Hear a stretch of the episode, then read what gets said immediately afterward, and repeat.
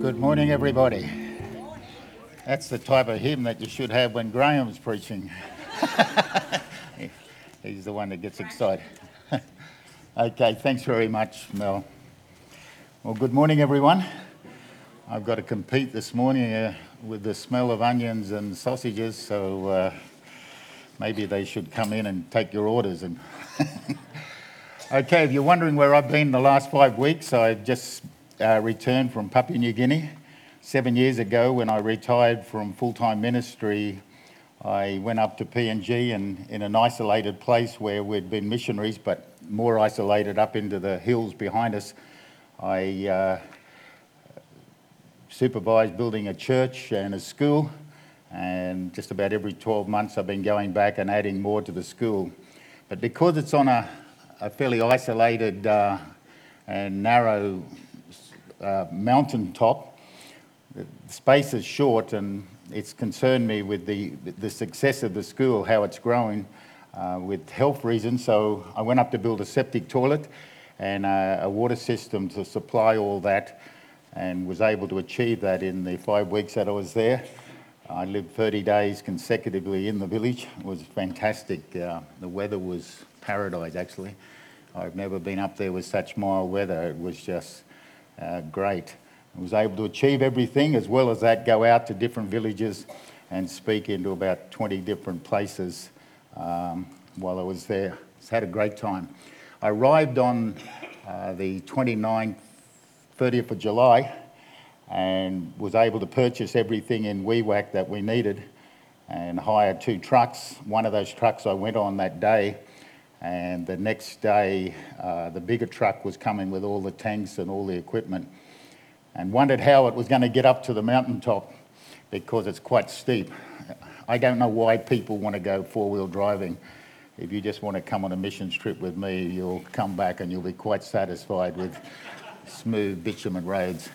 Um, well, I went down to meet, about ten kays away, to meet this truck when it was coming on the motorbike, and uh, led it up and then got out of the way. I had, I thought, this is... There was a massive rain that morning. There's no way this truck can get up the top of this mountain. But I didn't realise it was this massive four-wheel drive truck uh, with four massive big wheels, like two at the back and two at the front. And it just went up that hill as if it was nothing. I was so glad, because we would have had to carry all the materials, or not me, but the, the village people would have had to carry all the material up. But um, we achieved everything. Uh, went off really well, um, and it was just a great time.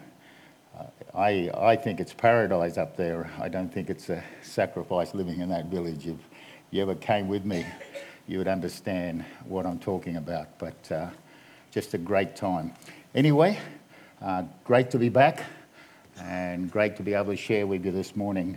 I want to share this morning on to know Christ.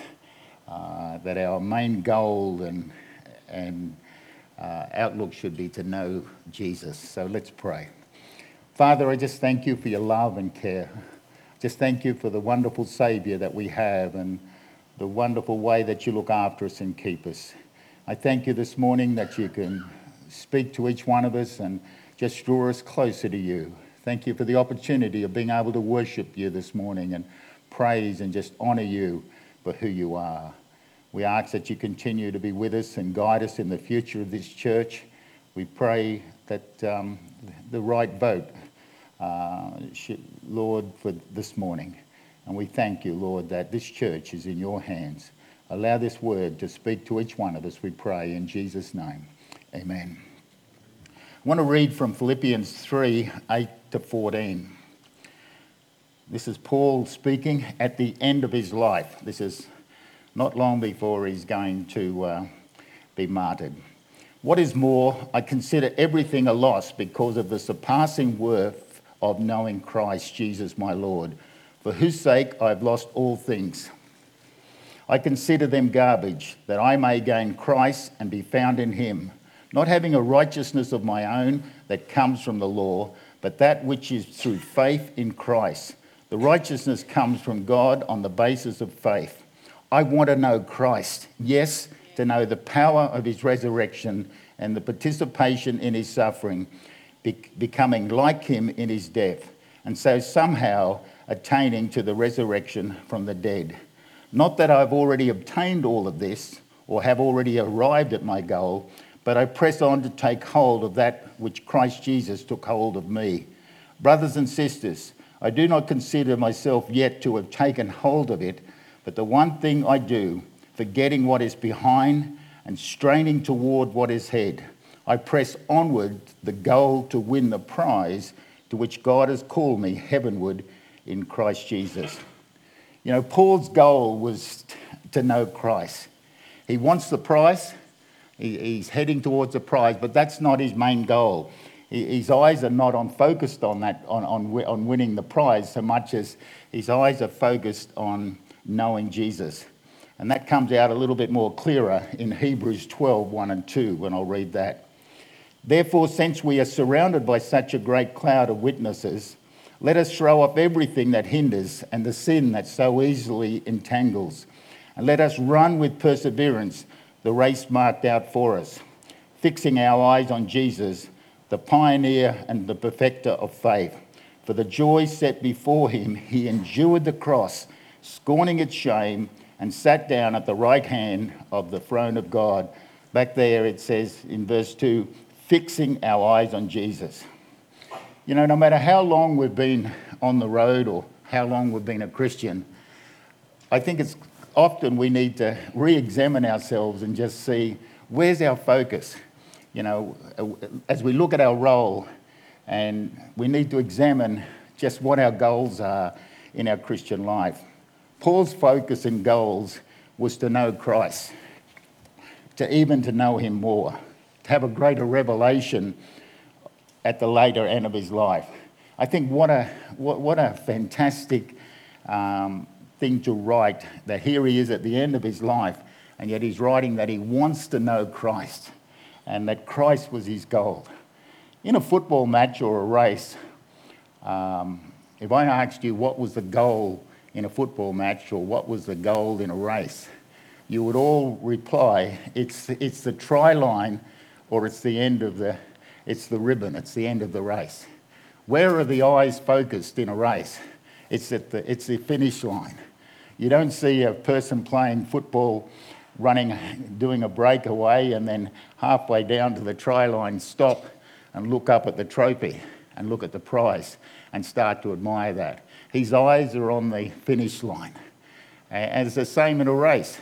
If a guy's out winning the race, he doesn't start, takes his eyes off that finish line and suddenly looks at the prize and think, gee, that, that's going to be great when I win that. That's going to be fantastic. I'm going to stand up and hold this trophy. Yeah, if that happens, suddenly everybody else has overtaken him. Paul's focus and goal was, was to know Jesus. Uh, and the same as the eyes of a sports person, It's, it's, it's on the line. We don't stop midway and admire the prize. And yet so often in our Christian life, we can take our eyes off the goal and we can put them onto prizes. Now, there are rewards of being a Christian. There are some fantastic rewards and fantastic temporary prizes that God gives us. And it, it, it really makes the Christian life worth running. Je- Jesus said that he came to give us life more abundant. And, but yet, often we take our eyes off the finish line, we take our eyes off Jesus, and we put them on some of those t- temporary prizes. So right now I want to talk about three temporary prizes. I call them temporary prizes because the eternal prize that we're heading for is, is to live with Jesus forever. And, and yet it's so easy to take our eyes off Jesus, as Paul had his eyes on that finish line, which was Jesus, and put them onto temporary prizes. And one of those first temporary prizes that we can get um, focused onto or get misled to is recognition and acceptance. The Bible is clear that God desires that we be the head and not the tail. There's nothing wrong with being recognised and, and accepted. We are to be the light in the, on a hill in a dark world. We are not to be hidden. Our good words, works, I should say, are to be recognised. I just went back to Papua New Guinea, where I started mission work over forty years ago, and to go around to some of those isolated places that I hadn't been for a long time and to be recognised, it is good. It is good. To get pulled up by the police and think you're going to get into trouble, and all they want to do is thank you for being back here again and saying, "Hi, Grady, great to see you." Um, and things like that. There's nothing wrong with that. I believe that God wants our church to influence the community and even to be the centre. And it's good to celebrate our achievements and to honour one another. It's good when we recognise the gifts in one another and especially treat people with respect. And I, I'm so thankful for the people that work so diligently behind the scenes. The, what makes this church work so well is the number of people that work behind the scenes that you don't see up here. And they deserve recognition. However, if we need recognition and we're seeking that as a goal, we'll lose our way. Yeah. If we must be recognised to constantly operate as a Christian or operate in this church, we're going to be so easily disappointed and disillusioned. Sometimes even others will be recognised for things that we've done. That's a good test. When somebody else gets the praise for something that you initiated or or you started, and that happens. And if seeking recognition is our goal, and that happens, we're going to be totally disillusioned. It, it's naturally, it's going to hurt, but if it's going to totally disillusion us, it's, it's because we've got our eyes on the wrong thing. Paul's goal was to know Christ, and that's what enabled him. That That's what enabled him to endure so much, whether he was recognised or whether he was accepted or not. I read once that uh, if it's recognition we want, we just realise that Jesus was recognised by everyone and he was crucified. Uh, the second thing that we can get our eyes wrongly onto is results and success. Results and success are good. We need to grow. As a church, we need to grow. And we need to see new people coming into this church. We need to reach out to uh, to people in our, in our neighbourhood. We've been told to multiply by the word of God. We've t- been told to be good stewards. We've been told by the word to, to have dominion, to be fruitful. And like you, I want to see this church grow. I want to see it healthy. Years ago, I went to Papua New Guinea, and under duress, uh, I know what it's like to go into pat- on patrol into isolated villages and and to sleep in unhospitable places. And I didn't do that for the fun and adventure of it. I did it because I did want to see results. I wanted to see people reach for Christ. But that's not the primary goal of our Christian life. Our primary goal should be to know Christ. In fact, we don't bring the increase. Our job is to plant, sow, and water, and it's God that gives the increase. Amen. Our first goal should be the same as Paul was, and that was to know Christ. Jesus was tempted with a shortcut by Satan that if he would worship him, and Jesus' reply was to that was, "Get behind me, Satan." Um, And the thing that I love about the life of Jesus, his primary focus was to worship and know the Father above everything else. In John six, we can read where many followed Jesus uh, just for his miracles and results and bread. And when the going got tough, they all left. And Jesus said to even his main disciples, "Are you going to leave me too?" And yet we've all been guilty of this. Now, one of the problems, and if I can relate it to Papua New Guinea, um, the way that we've held crusades and evangelistic outreaches, we often put up, you know, massive banners, "Come and get your healing, come and get your miracle," and everything about the draw card is "come and get, come and get." And I think we've all we've been guilty of that here with our, in the past of of crusades and things like that. We've come from churches where that's been held, and what happens is people come. And they make decisions for Christ. but it's it's so superficial because all they want is something, and then later on when things become tough, they fall away. Because it's, it's illustration we use is we, we make rice Christians out of them. That's a third world saying, is that uh, they're only Christians while ever there's rice, and the moment the rice runs out, that, that they fall away. And the thing that that really brings people to, to Christ is when they come to a revelation of knowing who God is, and and being so totally transformed because they've had a relationship with Christ, not just because they've come and got something. And in a sense, there's, there's nothing wrong with saying that, but it's the way that we've presented it. We, we, we presented false pictures and wonder why there's massive... Once again, I'm going to refer to the third world. We'll get thousands of people in, but a few months later, they've all dispersed, and because they haven't come to know Christ. You know, there will be times in our church and daily lives when things are tough. There'll be times of dryness, and there'll be times of difficulties. There'll be problems, and sorry, even personality clashes. They're unavoidable. We've only got to look at the life of Paul. He had all those things. Let's look at some of Paul's problems, just some of the difficulties that he had to face. And I was meditating on this one morning when I was doing my devotions uh, while I was in the village, and I, I just thought, you know, what made Paul tick that he could put up with all this and yet still stay focused? Let's read it.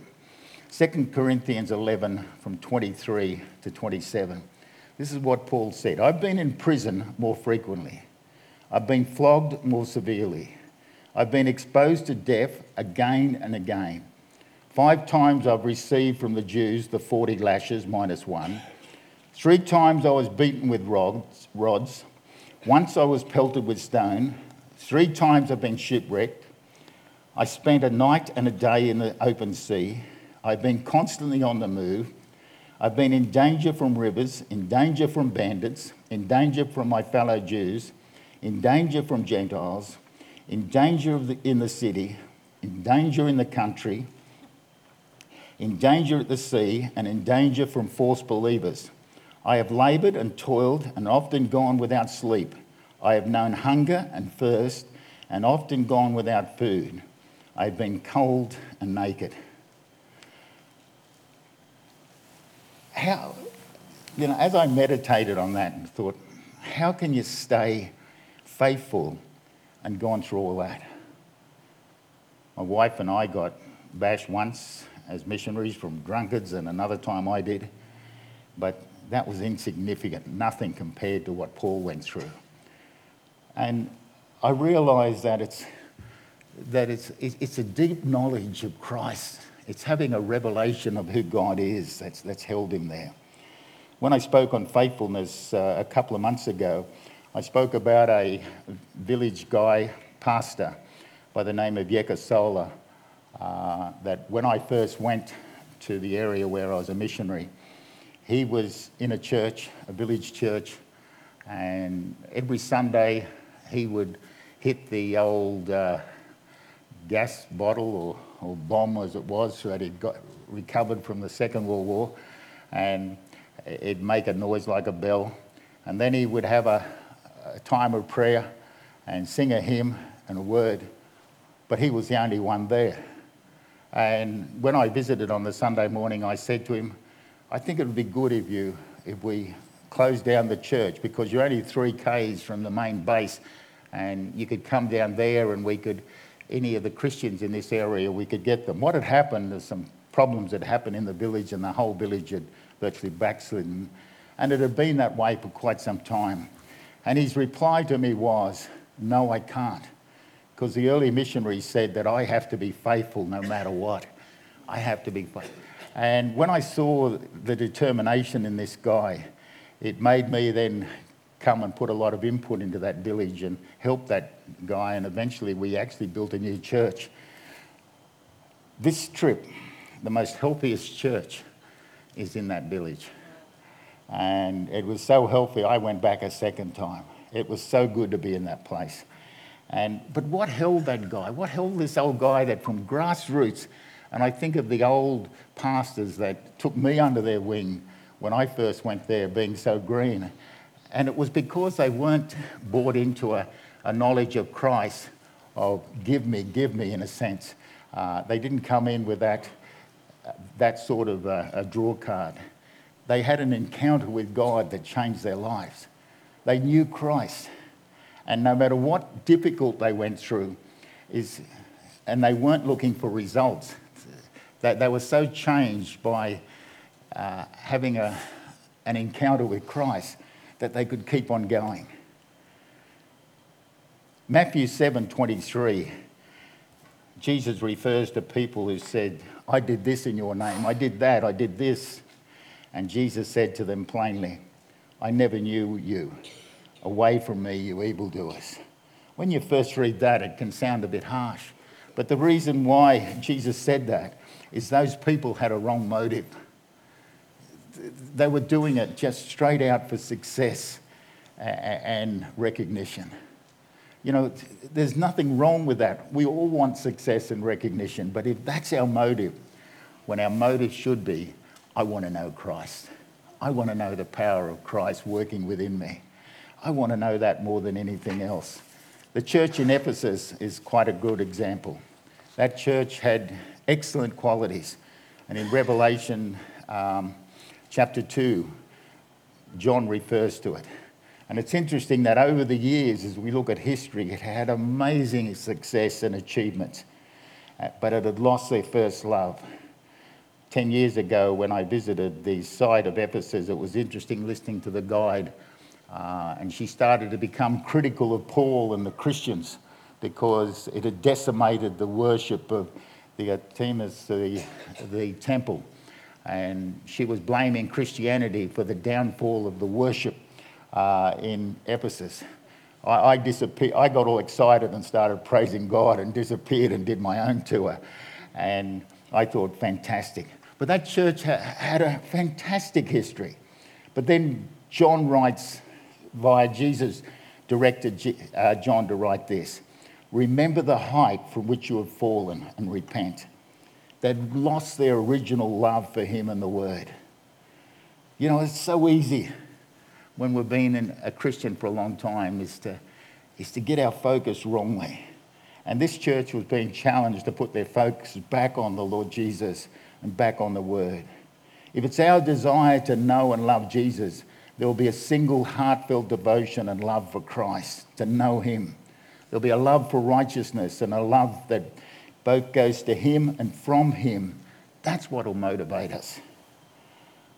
Paul had right goals. I'll read again from another passage in Philippians four eleven. He, Paul said, I've learned to be content, whatever the circumstances. I know what it is to be in need. I know what it is to have, I know what it is to have plenty. I've learnt the secret of being content in every situation, whether well-fed or hungry, whether living in plenty or in want. I can do all things through him who gives me strength. I believe the, the, the miraculous ability that came to Paul that he could put up with that was because of his relationship with Christ. I can't, I can't relate to that, even though I just spent thirty days in a village. Uh, I never went hungry. Um, I still had good situations. And I, I, I, as I meditate on that, I, I just got to hold it up to Paul because I couldn't do what he's done. And yet he does it, uh, what he says and the way he words it is just amazing. So where did that ability come from that he could put up with whether he had plenty or whether he didn't have it, whether he had a good place to sleep or whether he didn't have a good place to sleep, he was content. He said, I can do all things through him who gives me strength. His relationship was, was with Christ, was, was knowing him. It wasn't so much in wanting success, even though he did want that, but that was not his goal. It came from a right focus. And this ability to live triumphantly above changing circumstances comes from learning a dependence upon Christ and allowing his power to come through us. The last prize, temporary prize that we can get our eyes on is relationships. Relationships in the church are great. Jesus said after Paul's complaint in Mark, uh, not Paul's, Peter's complaint in, in Mark, Peter was complaining to Jesus that uh, he'd given up everything. Uh, so why, why do I got to give up more? And Jesus replied in Mark chapter ten, twenty-eight to thirty-one, after Peter said, "We've left everything to follow you." "Truly I tell you," Jesus replied, "no one who has left home or brothers or sisters or mothers or father or children or fields for me and the gospel will fail to receive a hundred times as much in this present age, homes, brothers, sisters, mothers, children and fields, along with persecutions." That extra bit comes on there that, that that can be quite hard. "And in the age to come, eternal life. But many who are first will be last, and the last will be first." You know, I think we should seek friendships and build relationships in the church. We all need relationships.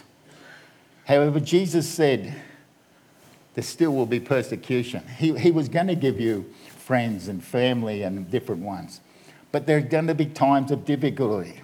There will be times of loneliness and, and difficulties, as I've already said. You'll have to endure these, and sadly, there are times even in church where you're not going to have people supporting you.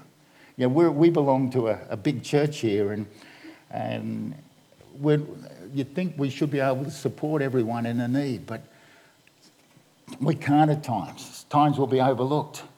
Times you'll go through a difficult situation, and we should be there, but we're not going to be there. What are you going to do then? Because if your focus is on relationships, that the pastor should visit me, someone from the church should visit me, someone should help me. If that's the focus that you're on, you're going to you're going to get gravely disappointed. I had a major hip operation last year. I'm on the church board. No pastor visited me. I'm still here. I'm not, I wasn't going to say that because I didn't want it to be interpreted the wrong way. Uh, I do clarify that on the day that I was coming home, I rang Joel and I said, "By the way, if you were thinking of coming and seeing me, don't worry, I'm going home today." So, but what I'm getting at is, if someone's in hospital, yes, we should visit. And, and while we have no pastor for the rest of the year, if you're, if you're in need of a visitation, you get on to Jo and she'll make sure someone comes and sees you. Uh, and we'll do, we'll do our best. But if that's our focus, we're going to be disappointed because those needs are not going to always be met. But if, if our eyes are on Jesus, that I want to know Jesus. I want to know him more than anything else. I'm not seeking recognition. I'm not seeking results. I'm not seeking relationships. You'll find that you can go through all those difficulties that Paul has, has talked about. You can go through those times of loneliness and times that you feel rejected. So don't let relationships be the goal that you're here this morning. There's nothing wrong with that. I advise people, even as a young person, I used to tell people, if you, if you want a boyfriend or girlfriend, go to that church because it's got a, a lot of young people. There's nothing wrong with that, but don't let that be the main goal. The primary reason that we're here this morning and that we should be here every Sunday morning is we want to worship because we want to know Jesus. Let's put our eyes on him and not on the temporary prizes. The temporary prizes are good. They encourage us. They, they do keep us, in a sense, going, but that's not our goal. Ezekiel eleven nineteen, uh, Ezekiel prophesied six hundred years before Jesus poured out his spirit in Acts two. He said, "I will give them an undivided heart and put a new spirit in them." That's the spirit that we should have. God desires that we allow his spirit to work in us and give us an undivided heart that I want to know him more than anything else. A heart that makes knowing Jesus our goal. What you give your heart to is what you follow. Remember that. What you give your heart to. So if our heart and desire, every time we come through that front door, and not just through the front door, it should be twenty-four seven. I want to know Jesus. I want to know Jesus. I want to understand his power working within me. I, I want that to be my goal, not these other things that are temporary prizes. They'll come automatically. God wants a heart that is not chasing recognition, results and success and relationship.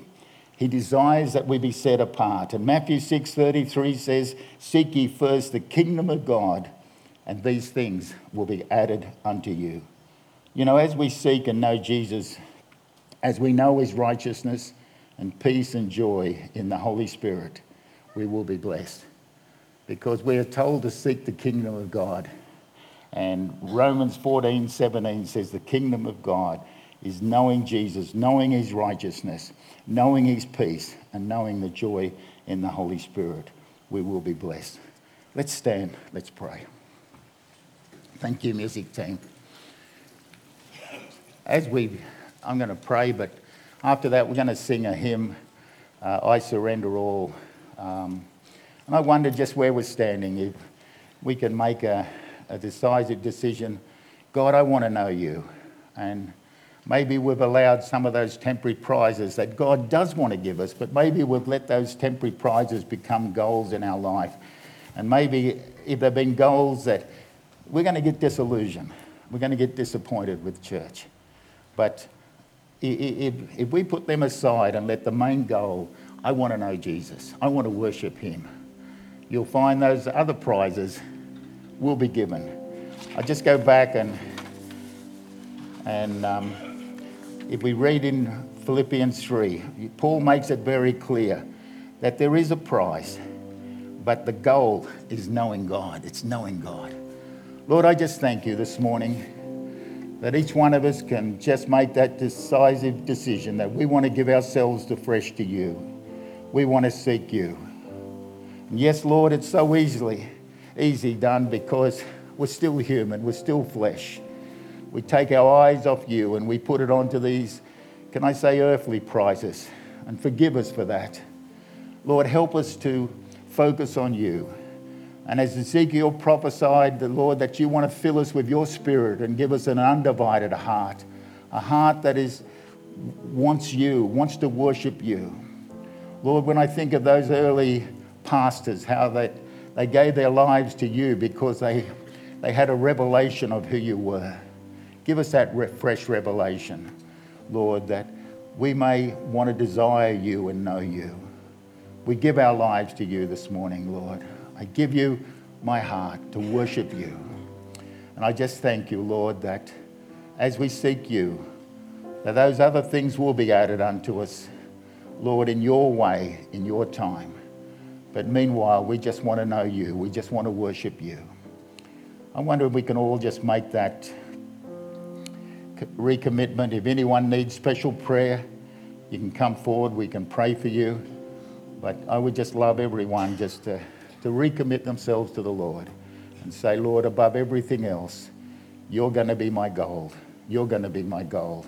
Yes, I thank you for the prizes, but forgive me for putting my eyes on the prizes rather than keeping them on the goal, on the finish line. In Jesus' name, amen.